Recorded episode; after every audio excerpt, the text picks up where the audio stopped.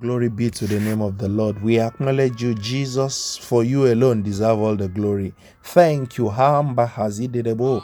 Thank you, Jesus. We love you, Lord. We acknowledge you. Be lifted high in Jesus' name. Welcome to today, the Seats of Wisdom Daily Devotional for young adults, youth, and teen, brought to you by the Battle of Wisdom Evangelical Ministry.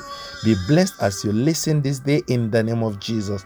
Today is July 16, 2021. The topic for today is encourage yourself in the Lord. I tell you again, encourage yourself in the Lord. Biblical text is taken from Isaiah chapter 41, verse 6 to 7, Isaiah 41, 6 to 7. I read, They helped everyone his neighbor, and everyone said to his brother, Be of good courage. So the carpenter encouraged the goldsmith, and he that smote it with the hammer, him that smote with anvil, saying, It is ready for soldering, and he fastened it with nails, that it should not move. You will get help in the name of Jesus. To encourage means to mentally support and motivate. To encourage oneself is to see the bright side to an issue. It can also mean to see the good side to a bad situation.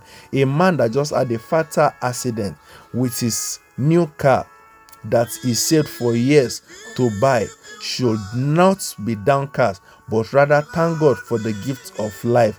He can still buy many more cars. There is a story of a young lady, Tolani, who on the first week of resumption as the personal assistant to the chairman of a multinational organization made a vital mistake that made the company lose millions of naira. Unable to bear the embarrassment, she tendered a resignation letter to the chairman. The chairman looked at the letter and smiled. Miss Tolani, we will not accept your resignation letter. You just cost the company millions of naira. How will you how will we allow you to go? Tolani stayed in that company and over the years saved the company tens of millions due to her efficient administration. The chairman encouraged himself despite losing millions initially, but it paid off. When we encourage ourselves in the Lord, it will support, motivate, and comfort us in any particular issue we are going through. David encouraged himself in the Lord when nobody encouraged him, and God gave him victory over a difficult situation. 1 Samuel chapter 30, verse 19. God will give you victory over that situation in the name of Jesus. Know it. When certain situations do not favor us, we must encourage ourselves in the Lord. Read it. 1 Samuel chapter 30, verse 6, 1 Samuel 36, Deuteronomy 1, verse 38, Deuteronomy 1, 38, Judges 20, 22. Hallelujah. Pray it. Say, Father, give me the wisdom to always encourage myself in the Lord, even in unpleasant situations.